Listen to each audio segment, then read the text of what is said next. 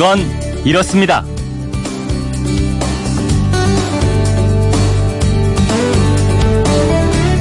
안녕하십니까 오승훈입니다. 도로를 포장할 때 쓰는 주재료 아스팔트죠. 아, 주로 석유 정제 과정에서 나오는 부산물로 검은색이기 때문에 도로 역시 거의 검은색인데요. 미국 캘리포니아에서는 일부 구간의 아스팔트 표면을 흰색 페인트로 칠하고 있다고 합니다. 왜 이렇게 하는 걸까요?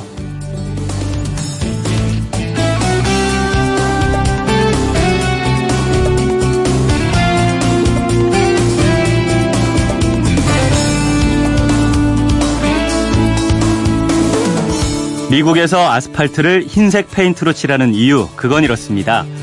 아스팔트 도로는 바로 옆에 인도나 주변 건물보다 더 뜨겁죠. 태양빛을 그대로 흡수하기 때문인데요. 흰색은 태양이 내뿜는 빛과 열을 거의 반사해버립니다. 빛이 밝은 색에 비치면 반사되기 때문에 열도 같이 반사되고요. 이러면 온도가 높아지지 않는다는 것이죠. 여름철, 도시에서는 온도가 더 올라가는 소위 열섬 현상이 나타나는데요. 이 열섬 현상이 극심한 서울시에서도 아스팔트 도로의 열을 낮추는 실험을 진행 중이라고 합니다. 햇빛이 더 많이 반사하는 특수 페인트를 아스팔트에 바르는 방법인데 이렇게 하면 도로의 온도가 10도가량 떨어지고요. 도시 전체 온도를 1도 정도 줄일 수 있다는 겁니다. 물론 이렇게 하면은 돈이 더 들어갈 겁니다. 근데 모든 집과 사무실에서 에어컨을 틀고 기온을 1도 낮추는 것보다 아스팔트를 흰색으로 칠해서 온도를 낮추는 게 훨씬 경제적이지 않을까 이런 생각도 듭니다.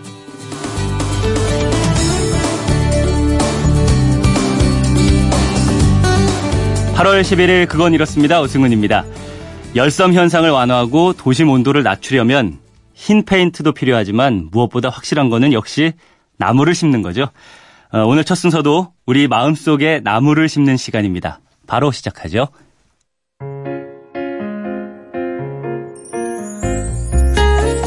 흔하게 볼 수 있지만 잘 알지 못하는 나무의 이야기를 전합니다.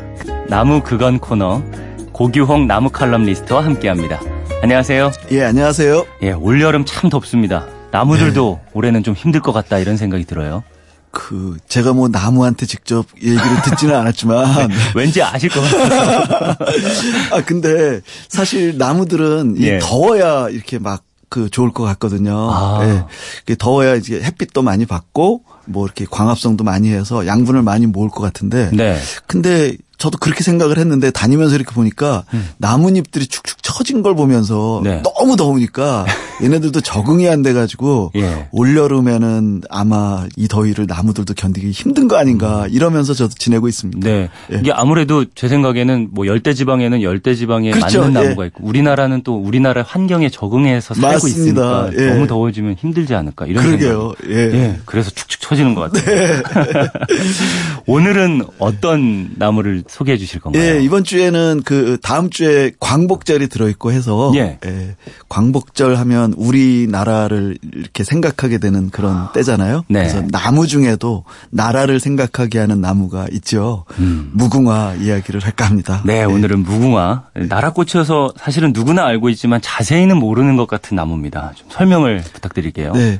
무궁화는 이제 정말 그 나라꽃으로 정말 좋다는 생각을 참 많이 하는데요. 네. 우선 무궁화는 음 저는 그런 생각도 해요. 무궁화가 나라꽃이고 이 또 어떤 분들은 이 배지로 만들어 가지고 이렇게 달고 다니고 하는 바람에 네. 무궁화에는 어떤 나라꽃이다라는 형식적인 어떤 허울이 많이 쓰여져 있는 것 같아요. 음. 그러다 보니까 실제로 무궁화가 얼마나 아름다운지에 대해서는 사람들은 거기에 잘 관심을 안 기울이는 것 같은데 네. 사실 무궁화는 가까이 가서 자세히 보면 볼수록 정말 아름다운 꽃입니다. 어. 그러니까 무궁화가 정말 아름답다라는 거는 저 혼자의 생각이 아니라 네. 세계적으로도 그랬던 것 같아요. 그래서 무궁화의 학명이 히비스커스라고 하거든요. 어, 예. 예. 차로 많이 마시는. 네, 그것도 이제 무궁화 종류 중에 하나가 이제 히비스커스 차로 요즘 많이 드시죠. 네. 근데 이 히비스커스라는 말이 뭐냐면 히비스가 이집트의 신 중에서 네. 가장 아름다운 신의 이름이 히비스예요. 음. 예, 그래서 히비커스는 이제 닮았다라는 그런 뜻이거든요. 아. 그래서 신 중에 가장 아름다운 신을 닮은 꽃이다라는 음. 뜻에서 학명이 만들어질 정도니까 네. 이 무궁화 꽃이 얼마나 아름다운 꽃인지를 정말 그 처음부터 이렇게 정해진 거 아니냐 이런 생각이 들 정도인데요. 그렇네요. 예, 거기에 이제 우리 민족하고 이제 관계되는 걸 한번 생각해 보면 음. 어, 우리가 이제 굉장히 끈기 있는 민족이다 이런 얘기 많이 하잖아요. 네. 근데 이 무궁화가 어느 정도냐면요. 어, 무궁화 꽃 피는 걸 한번 보면 이제 한번 우리 키 정도 자란 무궁화 경우에 그 정도면 이제 잘 자란 걸로 보거든요. 네. 잘 자란 무궁화에서 하루에 피어나는 꽃이 혹시 대략 몇 송이쯤 피어날지 한번 짐작해 보시겠어요? 그 방금 말씀하신 대로 나무가 우리 키 정도마다라고 했으니까 네, 네. 한 뼘에 하나씩 한뭐 열송이 안 될 것 같다는 생각은 들어요. 아, 열송이는 더 피죠. 아, 그렇습니까? 네. 네. 그러니까 대략 네. 서른 송이 안팎으로 피거든요. 네. 지금 적게 피면 스물 한 너댓 송이가 핀다거나 많이 음. 피는 경우에는 오십 송이 정도 피는 경우도 있어요. 아, 서른 송이 정도면 그러면 어, 이런 나무꽃 에서는 많이 피는 편이에요. 많이 피는 편이죠. 어, 네. 네. 그 서른 송이가 한 번에 피는데 네. 이 아침에 피어요. 이 무궁화는 그래서 무궁화 음. 꽃을 사진을 찍으실 분들은 좀 서둘러서 아침에 일찍 가서 사진 찍는 게 좋습니다. 아, 예. 근데 아침에 피는데 이 아침에 핀 꽃이 계속 가는 게 아니라 그날 저녁 때 되면 시들어서 떨어집니다. 아예 떨어져 버려요. 예, 떨어지고 예. 나면 그 다음 날 새로운 꽃봉오리가 입을 열면서 또 다시 30송이 정도가 피는 거예요. 오, 예. 예. 그걸 여름 시작하는 6월 말이나 7월 초부터 시작해서 언제까지 되풀이하냐면 예. 어 10월까지 계속해요. 예. 그러니까 여름 내내 이렇거든요. 네. 그러니까 여름을 길게 잡아서 한 100일 정도 잡는다고 치면 하루에 30송이씩 100일 동안 30송이가 피는 거예요. 예. 그러면 한 그루에서 30 곱하기 100이면 계산하기 쉽잖아요. 뭐 이렇게 열심히 계산하세요. 아. 예. 그 3천송이가 핀다는 얘기예요. 그죠? 예. 네. 그러니까 삼촌송이라는 어마어마한 꽃이 한 그루에서 피는 건데요. 예. 이한 그루의 나무가 삼천송이의 꽃을 더군다나 무궁화 꽃 아시지만 꽃 한 송이가 굉장히 크잖아요. 네. 이큰 꽃송이가 삼천송이나 피는 꽃은 아마도 아. 어, 우리나라에 자생하는 꽃 중에는 없을 겁니다. 아, 저는 네. 이 노래 생각나는데 피고 지고 또 피어 무궁화라는 이런 노래 가사가 생각나는데 아, 피고 지고 또 피어 이게 이렇게 네. 지금 말씀하신 것처럼 와닿는 때가 없었던 것 같아요. 네. 매일마다 새롭게 30송이씩을 피워서 3천송이 3천송이를 피운다. 네. 대단한 꽃이네요. 네. 근데 제가 그 예전에 과학 시간에 듣기로는 네. 꽃이라는 게 네. 잎을 맺기 위해서나 아니면 과일씨를 맺기 위해서 핀다. 네. 이렇게 저는 들었거든요. 그렇죠. 예, 어, 씨앗을 맺고 예. 열매를 맺어서 자손을 번식하는 게 꽃피는 거의 목표죠. 예, 그 무궁화는 이게 계속해서 삼천 송이씩을 그 삼천 개의 열매를 맺는 거죠. 그렇습니까? 네. 그러니까 지금 말씀드린 삼천송이의 꽃을 피운다는 거는 어마어마한 건데 아, 예. 그게 이제 달리 표현하면 번식력이 엄청 뛰어나다라는 거거든요. 그러네요. 예, 예. 우리의 역사가 그렇잖아요. 갖가지 시련을 받으면서 살아왔지만 한 번도 굴하지 않고 다시 일어나고 다시 일어나고 했던 우리 민족의 성정하고 너무너무 닮은 아. 예, 그런 꽃이라고 볼 수 있습니다. 아, 그런 생명력 때문에. 네. 그러면 이 무궁화가 나라꽃이 된 거는 언제부터입니까? 이게 애매한데요. 네. 이게 진짜 애매합니다. 겁니다. 그러니까 우리나라뿐만이 아니라 전 세계적으로 나라꽃이 다 있어요. 뭐 예를 들면 뭐 영국의 장미라든가 음. 뭐 독일에는 수레국화라든가 뭐 네. 여하튼 네. 나라마다 다 그런 게 있습니다. 있는데 예. 어 우리나라도 이 무궁화가 나라꽃이잖아요. 음. 하지만 이게 법으로 무궁화는 나라꽃이다라고 지정된 적은 한 번도 없습니다. 아 지금도 없어요? 예, 지금도 없고요. 네. 예, 사실 이거는 좀 우리가 좀 각성해야 될 부분 중에 하나인 건데요. 음. 이게 무궁화를 법령으로 정한 거는 이제 지난 2016년 12월일 겁니다. 12월에 산림자원 보호와 뭐 관리에 관한 법 우리가 흔히 줄여서 산림자원법이라고 얘기하는데 예. 산림자원법 안에 딱 한 개 항목을 만들어 한개 조죠. 35조 2항인가 그런데 있는데요. 네. 이 35조에 무궁화 보급과 관리에 관한 항목 이런 걸 만들거든요. 예.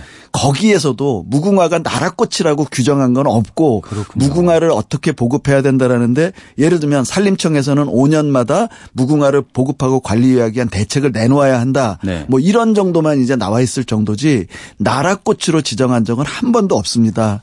그렇군요. 이게 문제가 돼요. 예, 저는 정말 이건 나라의 상징인 무궁화에 대해서만큼은 뭔가 좀 하루빨리 뭘 정비해야 된다는 생각이 드는데 네. 예를 들면 이 우리가 애국가를 영상으로 볼 때 나오는 무궁화 막 나오잖아요. 예. 대부분 음. 보라색 나오지 않던가요? 그러니까 분홍색에서 보라색이라고 그래야 되겠죠. 그런 음. 그 사이에 있는 색깔에 가운데 자수색 심이 박혀 있는 그런 거를 거의 그 영상에서는 많이 이제 음. 표현을 하거든요. 네. 애국가 나오고 그럴 때. 예. 근데 흰색 바탕에 자주색 심이 들어 있는 것도 있고요. 예. 또 보라색 중에 가운데 자주색 심이 없는 것도 있어요. 어, 예. 예. 그다음에 흰색 중에도 자주색 심이 없는 게 있어요. 예. 그러니까 크게 이제 이 네 가지 정도로 볼 수가 있는데 음. 이네 가지도 또 어떤 것도 있냐면 이 겹꽃도 있어요. 무궁화 중에. 그러니까 이렇게 다양한 꽃이 있는데 네. 만약에 우리가 학교에서 야 우리 나라 꽃을 한번 그려보자 딱 음. 그랬는데 어떤 걸 그려야 돼요 그 중에 분명 무궁화를 그리긴 했는데 나라 꽃인지 아닌지 기준이 없기 때문에 아. 예. 그럼 선생님이 이걸 맞았다고 해야 될지 틀렸다고 해야 될지 아마 선생님도 고민하실 거예요. 네. 근데 대부분의 경우에는 보라색을 먼저 생각하거든요. 네. 그러면 어떤 선생님은 오승훈 아나운서의 그림을 틀렸다고 할 수도 있어요. 어, 그렇죠. 예, 그래서 실제로 지금 무궁화가 세계적으로는 300 종류가 넘거든요. 오, 예. 이 300 종류가 넘는 것 중에 어떤 것이 우리나라의 나라꽃인지를 규정할 필요가 있어요. 이건 법적으로 규정해서 이게 보라색인지 흰색인지 정확하게 좀 해줄 필요가 있는데 아직까지 그런 법이 없다라는 게 문제입니다. 네, 그렇군요. 어, 법령에 이제 규정이 되면 뭐 말씀하신 대로 네. 돼야 되겠다는 필요성을 말씀을 하셨지만 네. 우리 국민들은 사실은 무궁화가 우리 꽃이다라는 거는 뭐 무의식적으로 다 알고 있는 것 같아요. 네, 네. 예, 요렇게 우리 꽃이다라는 네. 개념이 박힌 거는 언제부터입니까? 그러니까 이게 네. 어 재밌는 게요. 네. 예를 들면 일본하고 살짝 비유가 되는데요. 네. 일본의 경우도 사실은 일본은 벚꽃이 국가인 것처럼 우리 알고 있잖아요. 예, 저도 그렇게 알고 예, 그런데 일본도 벚꽃을 국화로 정한 적은 없습니다. 음. 예. 그런데 일본은 오래전부터 일본 왕실의 문양으로 이 벚꽃을 정해서 사람들이 자연스럽게 이게 나라꽃인 것처럼 받아들이고 예. 일본의 상징으로 상징으로 이제 벚나무를 쓰거든요. 네. 어, 이 무궁화도 마찬가지예요. 무궁화도 이제 아주 자연스럽게 왔는데 우리는 좀 다른 게 일본하고 다른 게 뭐냐면 어, 왕실의 문양이 아니라 아, 사실 우리는 이 조선시대 때 왕실의 문양은 뭐였냐면 오얏나무였어요. 음. 그러니까 오얏나무는 이제 저 자두나무를 오얏나무라고 부르거든요. 예. 그래서 예를 들면 그 오얏나무가 왜 조선시대 때 그 왕실의 문양이었냐면 음. 그 이씨 왕조잖아요. 예. 이씨들이었잖아요. 근데 이씨의 이자가 오얏 이자잖아요. 그렇죠. 그래갖고 그 오얏나무를 이제 왕실의 상징으로 쭉 써왔거든요. 예. 근데 그거와 다르게 우리나라 옛날부터 단군 시대 때부터 우리나라는 무궁화가 많이 자란 나라라고 돼 있습니다. 네. 그래서 네. 중국에서는 우리나라를 무궁화 근자를 써서 근역이라고 불러왔거든요. 있거든요. 아, 예. 예. 그래서 무궁화가 많은 나라인 건 맞는데 특히 이제 일제 강점기 때 이 무궁화는 굉장히 많은 탄압을 받아요. 이게 참 어이없는 얘기인데요. 네. 이 정치적인 이유로 식물이 탄압받은 사례로는 아마 세계 역사상 아주 유일한 사례가 아마 일제 음. 강점기 때 무궁화일 것 같은데요. 네.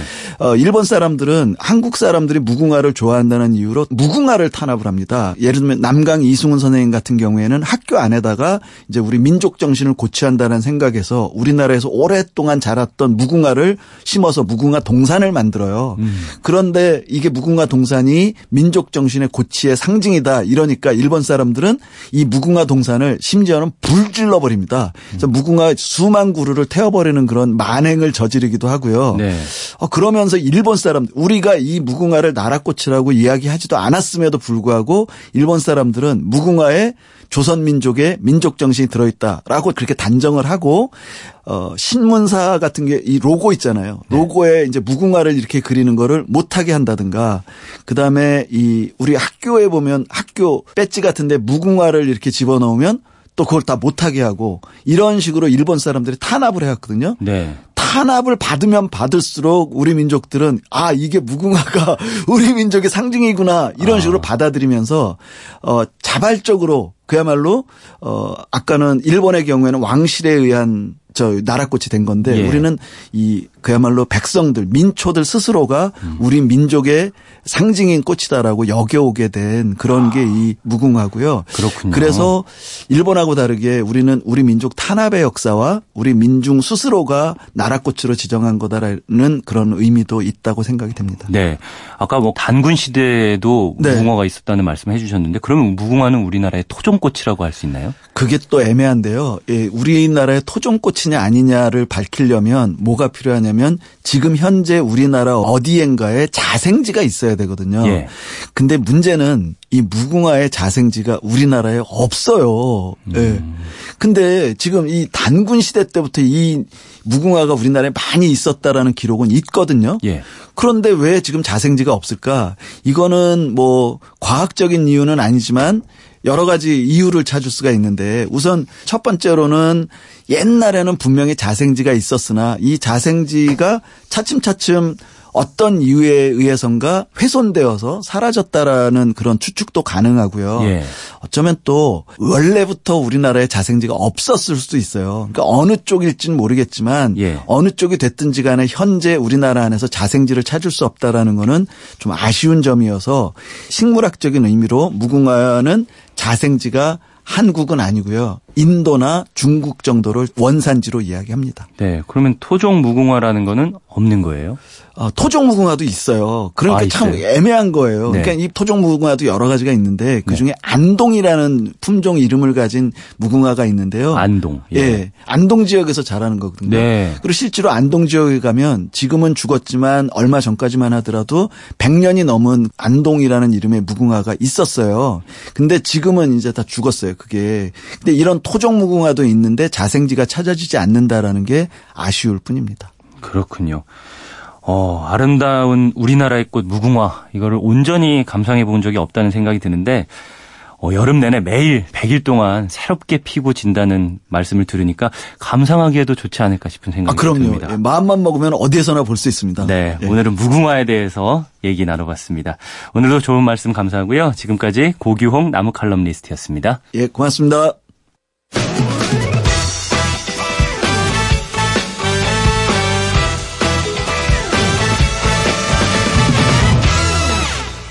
별을 관측하는 천문대 혹시 가보셨나요? 1년 중에 가장 많은 사람들이 천문대를 찾는 시기가 바로 지금입니다. 한여름 페르세우스 유성우가 극대기를 이루는 시점이기 때문인데요. 시간 있는 분들은 천문대를 직접 찾는 것도 좋겠지만 오늘 내일 이 계신 곳에서 고개를 들어서 별을 헤아리면서 광활한 우주 속으로 한번 들어가 보시면 어떨까 싶습니다. 그건 이렇습니다. 오승은입니다. 저는 잠깐 한숨 돌리고 우리 노래와 이야기가 있는 예술 아하 코너로 돌아오겠습니다.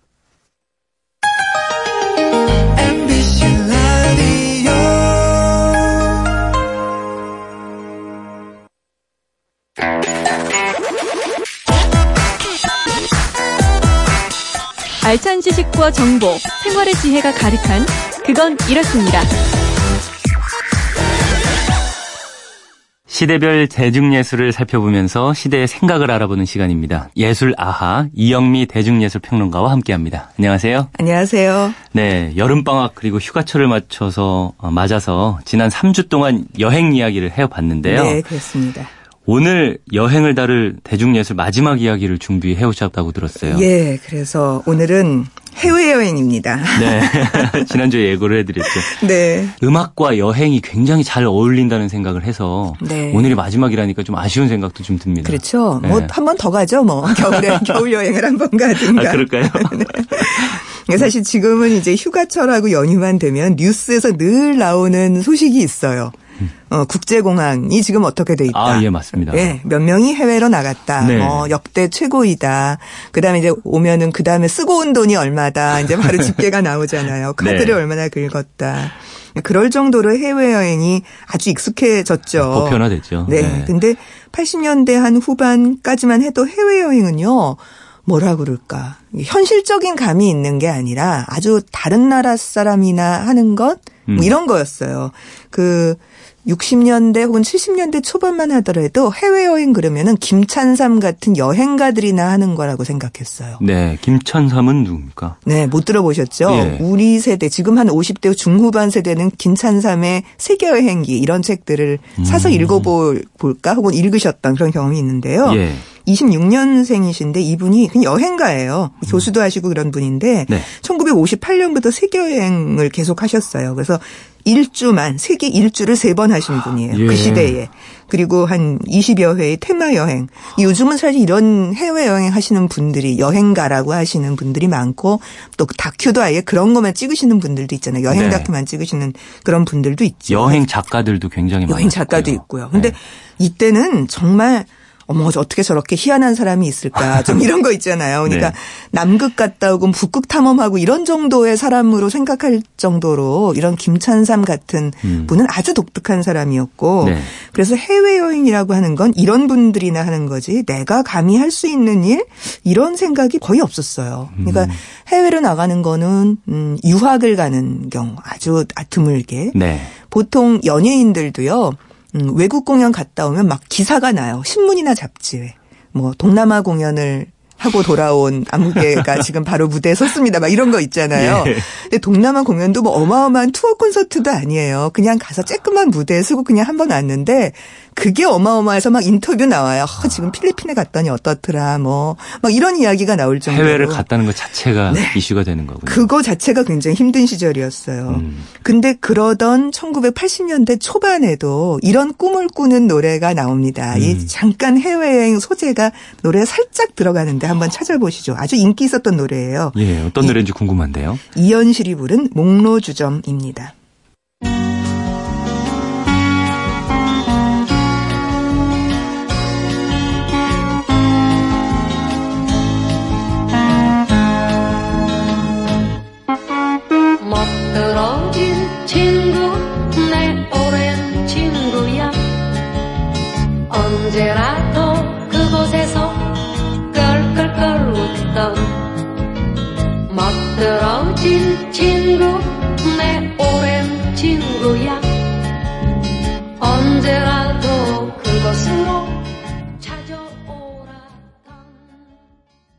네, 이현실의 목로주점 들으셨는데요.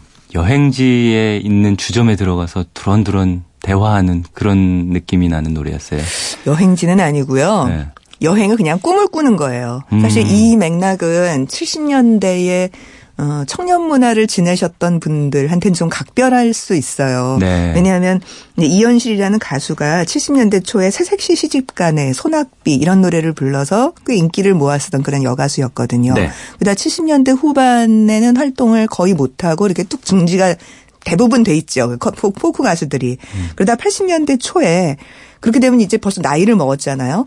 음, 내가 청년이야 이러기는 약간 좀 미안한 이제 30대가 되면서 기성세대의 세계로 진입을 해서 직장을 갖고 이러기 시작하는 이제 청년 문화 세대들이 더 예. 이상 예. 대학생이 아닌 청년이라고 부르기는 좀 힘든 이런 시대가 되는 거예요. 음. 근데 이렇게 이 노래에는 그렇게 직장인이 된 직장 초년생이 된 청년 문화 세대의 모습이 그려져 있다고 저는 생각해요. 음. 그러니까 흑바람벽이 있는 어, 싸구려 술집에서 네. 옛날에 같이 맨날 술 먹고 있었던 친구하고 오래간만에 만나서 술을 먹는 거예요. 음. 근데 이제는 자기네들이 대학생 시절도 아니니까 뭐 아, 기성세대가 썩었어 이런 소리를 하거나 뭐 호기 있게 이러는 것도 아니죠. 이미 자기도 기성세대가 되기 시작했는데 네. 그럼에도 불구하고 그래 나 아직도 꿈이 있어. 음, 내가 지금 이렇게 나이를 먹어가지만 난 아직도 꿈이 있어라는 생각을 여전히 친구를 가지면은 친구들하고 만나면 그런 생각을 하게 되는 거예요. 음. 그러니까 술 먹으면서 무슨 얘기를 하냐면 야, 이 월말에 되면은 월급 타가지고 로프를 하나 사는 거야.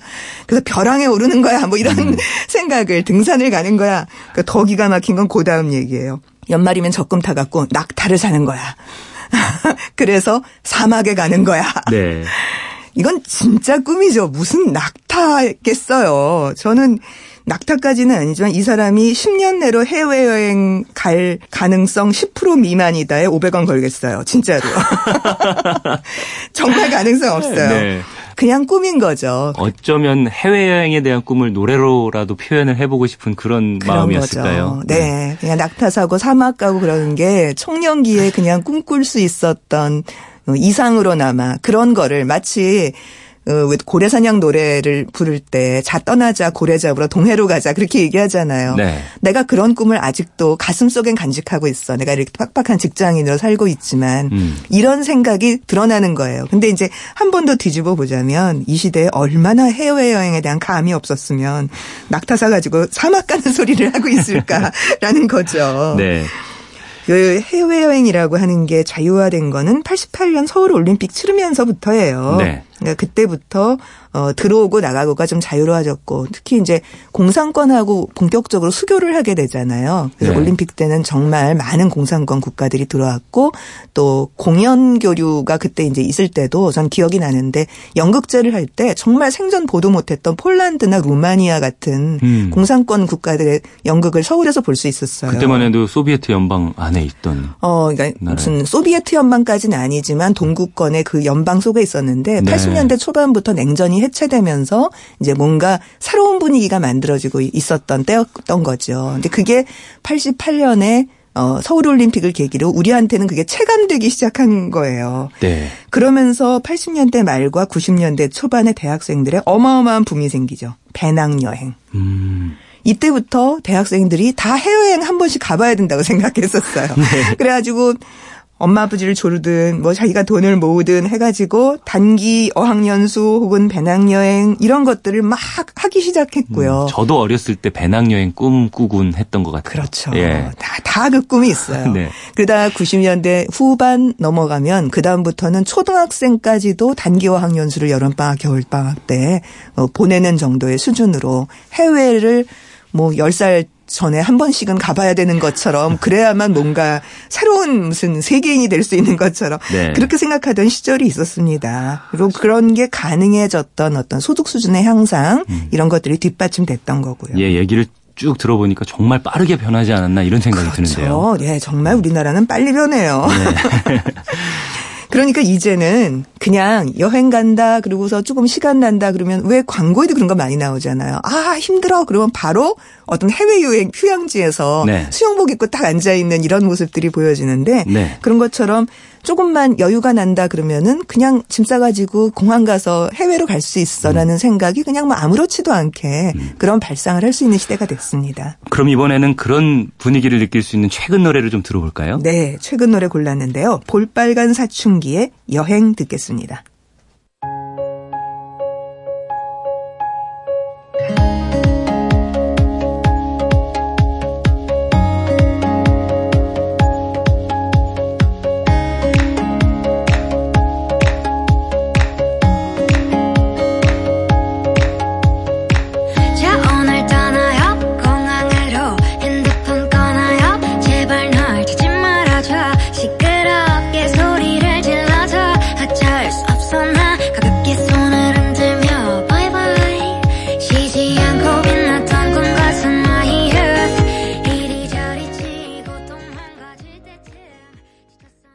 볼빨간 사춘기의 여행 들으셨는데요. 저는 네. 이 노래 처음 들었는데 네. 어, 이 노래 꽂혔어요. 예쁘죠. 이제 비행기에 앉아서 이륙하기 전에는 꼭 이 노래를 들어야겠다 이런 생각이 듭니다. 맞아요. 그때 들으면 딱 좋을 거예요. 네. 그러니까 처음에 떠나요 공항으로도 정말 재밌고요. 음. 뭐 어디를 가겠다가 중요한 게 아니에요. 정말 이 일상을 벗어나고 싶어가 사실 공항으로 가는 거죠. 네. 그 다음 구들이 제일 끝냈죠요. 핸드폰 꺼요. 핸드폰 꺼놔요. 제발 나 찾지 말아요. 네. 그러니까 진짜 이게 핵심인 것 같아요. 어. 네, 핸드폰이 나, 있으면 나 떠날 거야 다 비켜 이것도. 네, 그렇죠. 나 떠날 거야 다 비켜. 그리고 새가 돼서 뭐 어디론가 자연스럽게 날아갈 거야. 예. 이렇게 생각하는 거예요. 그러니까 음. 현실 속에서 못하더라도 음. 노래에서라도 이렇게 한 번씩 하고 나면 이게 조금 마음이 풀리죠. 사실 젊은이들은 돈이 그렇게 많이 있지는 않잖아요. 해외여행을 그렇죠. 마구 갈 정도로. 네. 그러니까 노래로는 뭐 어딘들 못 가겠습니까? 맞습니다. 네. 근데요, 이렇게 자유롭게 여행을 다닐 수 있는 시대에도 물론 뭐 시간과 돈이 있어야 되지만 예. 우리 못 가는 데가 딱 한 군데 있어요. 아, 북한이죠. 북한이에요. 네. 네, 북한은 못 가죠. 어, 정말 이제 별별 군데를 다 가서요. 사실 음. 저는 그왜 선진국의 대도시 가는 취향이 좀 아니에요. 제 친구들이 다 그래가지고 음. 무슨 런던, 파리, 뭐 무슨 프랑크푸르트, 베를린 이런 데를 별로 안 갔어요. 네. 간 데가 주로 몽골, 티벳. 예. 라오스 지금처럼 뜨기 전에 라오스 뭐좀 어. 그런 데 다녔었거든요. 예, 오히려 이렇게 발굴하시는 그런 편이었나 보네요. 예, 예, 이렇게 대도시는 가면은 왜 서울하고 너무 똑같아요. 음. 사실. 그래서 아, 대도시 걷는 거 너무 지겨워. 서울도 지겨워 죽겠는데 뭐 서울이나 대구나 부산이나 그게 뭐가 그렇게 다르겠어요. 네. 그래서 어, 그렇지 않은 곳을 다니는데 그렇게 다니고 싶어도 다닐 수 없는 곳이 음. 사실은 북한이에요. 네. 이제는 조금 뭐 아직은 좀 이렇게 넘겨짚는 게 좀 거시게 하기는 합니다만 네. 그래도 좀 이런 꿈을 꿀 수 있을 때가 되지 않았을까. 음. 백두산을 중국을 통해서만 가는 게 아니라 백두산 트레킹을 어, 북쪽을 통해서 가거나 네. 아니면은 금강산도 어, 저는 금강산 한번 가봤는데요. 정말 한정된 구역에서 한정된 코스로만 올라갔다 내려와야 돼요. 음. 근데 그게 아니라 좀 자유롭게 가보거나 예. 아니면 묘향산인지 뭐 구월산인지 개마고원인지 그런 데들 있잖아요. 네. 부전고원 이런 데들. 사회과부도 뭐 이런 데서만 네. 지도로만 네. 보던. 네, 바로 그런데요. 네. 신의주 이런 데를 좀 어떻게 가볼 수 없을까? 그게 왜 불가능할까? 네. 이런 생각을 이제는 좀 해도 될 것 같아요. 네, 아마도 많은 분들이 네. 어, 가능만 해진다면은 북한으로 꼭 여행을 갈 거야 이런 생각하시는 분들 많을 것 같아요. 그럼요. 그러니까 사실 북한 바로 알기 뭐 이런 붐들이 80년대 말부터 90년대 중반까지 있어서 네. 그때 통일을 바라는 노래들이 좀 나왔어요. 그리고 어 통일이 되면 우리는 북한으로 여행을 가볼 수 있지 않을까 이런 꿈을 꿨던 노래들도 있었습니다. 네. 근데 그러다가 한동안 그게 별로 가능해지지 않으면서 이렇게 완전히 죽어 있었죠. 음. 이제좀 와서는 그 노래를 좀 다시 듣고 싶어져서 제가 하나 골라왔습니다. 예. 꽃다지가 부른 통일이 그리워라는 노래인데요. 네. 노래 발상은 그거예요. 여름 휴가철이 돼서 어디로 갈까 그렇게 하고서 제주도까지 갈까 이렇게 지도를 보다가 음. 아왜 내가 남쪽만 보고 있지? 그만큼 제주도 가는 만큼 뒤로 딱 돌려서 북으로 올라가면은 도대체 어디까지 우리가 갈 수 있지? 이렇게 생각을 어. 해본 거예요. 네. 그러니까 어머 북한에 여기까지를 우리가 갈 수 있는 건데 왜 우리는 제주도 갈 생만 했지? 음. 라는 발상으로 새롭게 만든 그런 노래입니다. 네, 들어보시죠. 꽃다지의 통일이 그리워입니다.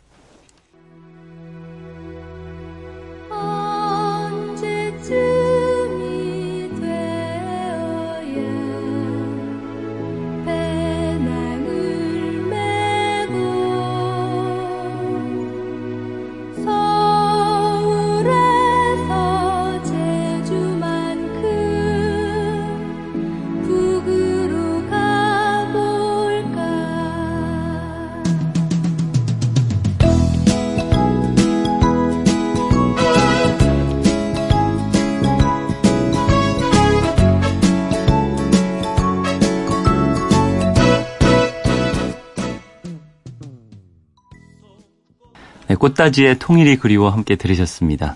네. 어, 북쪽으로 놀러 가보고 싶다 이런 생각도 그렇죠. 참 드네요. 네. 예, 지도 펴놓고서 이렇게 제주만큼 가는 것처럼 그 길이만큼 북한으로 올라가면 어디쯤 가나 갑산 정도 가나 뭐 이런 발상을 하고 있는 그런 노래였어요. 네. 사실 저는 금강산 가봤는데요. 어 정말 왜 금강산 금강산 그러는지 알았어요. 음. 그러니까 지리산, 설악산 느낌 다르잖아요. 네. 완전히 다른 느낌의 산이에요. 아. 금강산은. 그러니까 보통 산처럼 이렇게 능선이 그런 식으로 있는 게 아니라 네. 정말 기암절벽 같은 기기묘묘한 봉우리들이 있는 음. 그런 산이었어요. 그래서 열리면 한번 더 가고 싶다는 생각이 있습니다. 아, 그렇군요. 네. 금강산뿐만 아니라 정말 여러 곳곳이 또 네. 개방이 되지 않았기 때문에 더 그렇죠. 자연 그대로의 모습을 가지고 있을 거 아니에요? 네, 그럴 거예요. 예, 예. 열리겠죠. 네, 열리면 꼭 여행 가겠다 하시는 분들 굉장히 많을 것 같아요. 네. 네, 지난 4주 동안 대중예술로 전국을 넘어서 세계 여행을 한 그런 느낌이 들었는데요. 왜 우리가 여행을 꿈꿀 때 이어폰으로 이렇게 노래 들으면서 여행지를 네. 거니는 그런 상상도 가끔 해보잖아요. 그렇죠. 네, 저는 그런 느낌이 들어서 네. 이 4주 동안이 굉장히 즐거웠던 네. 여행을 하는 그런 느낌이에요. 저도 즐거웠어요. 네. 그러니까 뭐 여행 가는 게 꼭 짐 싸는 것만이 아니라 음. 노래로 여행을 준비하는 것, 노래로 여행을 상상해 보는 것도 참 그만큼 재밌겠다 네. 싶은 생각을 하도록 하는 시간이었습니다. 네, 어떤 분들은 아 이거 상상만 해가지고 아쉽다 이런 분들도 계셨을 것 같은데 또 어떤 분들은 저희 라디오 들으시면서 그 설렘 가지고 또 여행을 떠나신 것 같아가지고 네. 뭐 그런 분들도 계시겠죠. 예, 네, 그래서 아마 4주 동안이 아마 우리 정말 많은 분들께 즐거움을 안겨드리지 않았을까 하는 생각을 해봅니다. 네, 오늘도 정말 말씀 감사하고요. 다음 주에는 또 네, 어, 새로운 이제 여름을 좀 정리하는 것 같은 노래들 8월까지는 그렇게 가야 될 것 같습니다. 어떤 테마를 준비해 오실지 기대를 해보겠습니다. 지금까지 이영미 대중예술평론가였습니다. 감사합니다. 고맙습니다. 어, 공원으로 한번 여행을 떠나보면 어떨까요? 페퍼톤스의 공원 여행 들으시면서 내일 일요일 아침 평소보다 10분 빠른 6시 5분에 다시 찾아오겠습니다. 토요일 아침입니다. 편안한 하루 보내세요.